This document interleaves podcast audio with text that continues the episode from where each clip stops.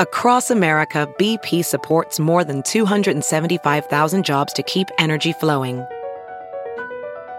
Jobs like updating turbines at one of our Indiana wind farms and producing more oil and gas with fewer operational emissions in the Gulf of Mexico. It's and, not or. See what doing both means for energy nationwide at bp.com slash investing in America. So did you see everyone who was named in the same lawsuit today as defendants? Donald Trump, Rudy Giuliani, the Proud Boys, and the Oath Keepers. Let's talk about those birds of a feather and what they all did on January 6th when they flocked together. Because justice matters.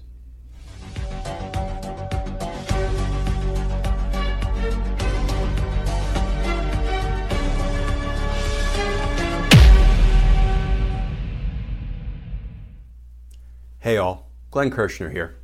So it looks like Donald Trump might have to update his resume.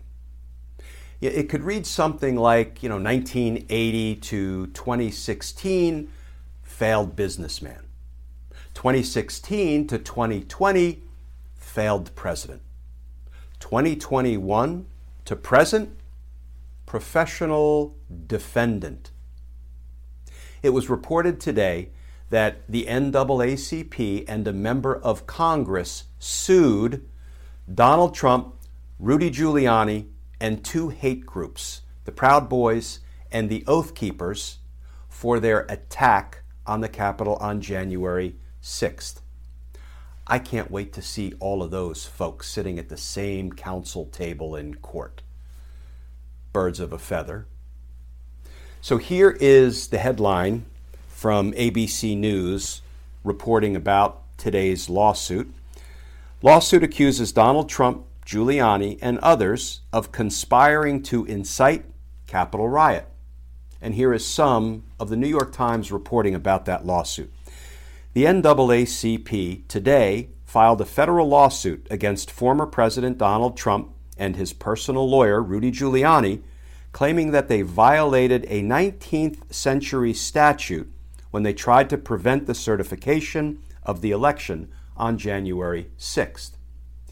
And now, the New York Times article goes on to say that the suit was brought on behalf of Congressman Bennie Thompson uh, from Mississippi, and that other members of Congress are expected to join the suit, become additional plaintiffs. Um, Congressman Hank Johnson and some others. Now let's go back to the New York Times article.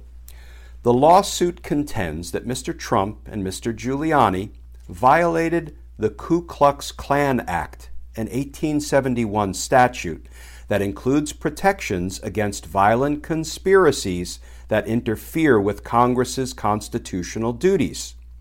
The suit also names the Proud Boys, a far right nationalist group, and the Oath Keepers militia group. The legal action accuses Trump, Giuliani, and the two groups of conspiring to incite a violent riot at the Capitol with the goal of preventing Congress from certifying the election.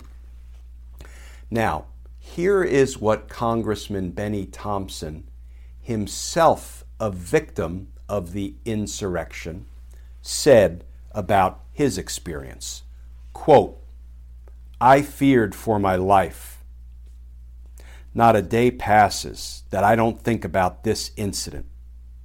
I was committed to seeing justice brought to this situation.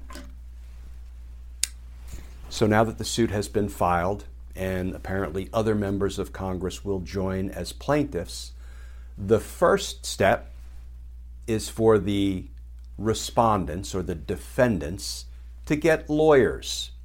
And when I say respondents or defendants, those terms are used sort of interchangeably.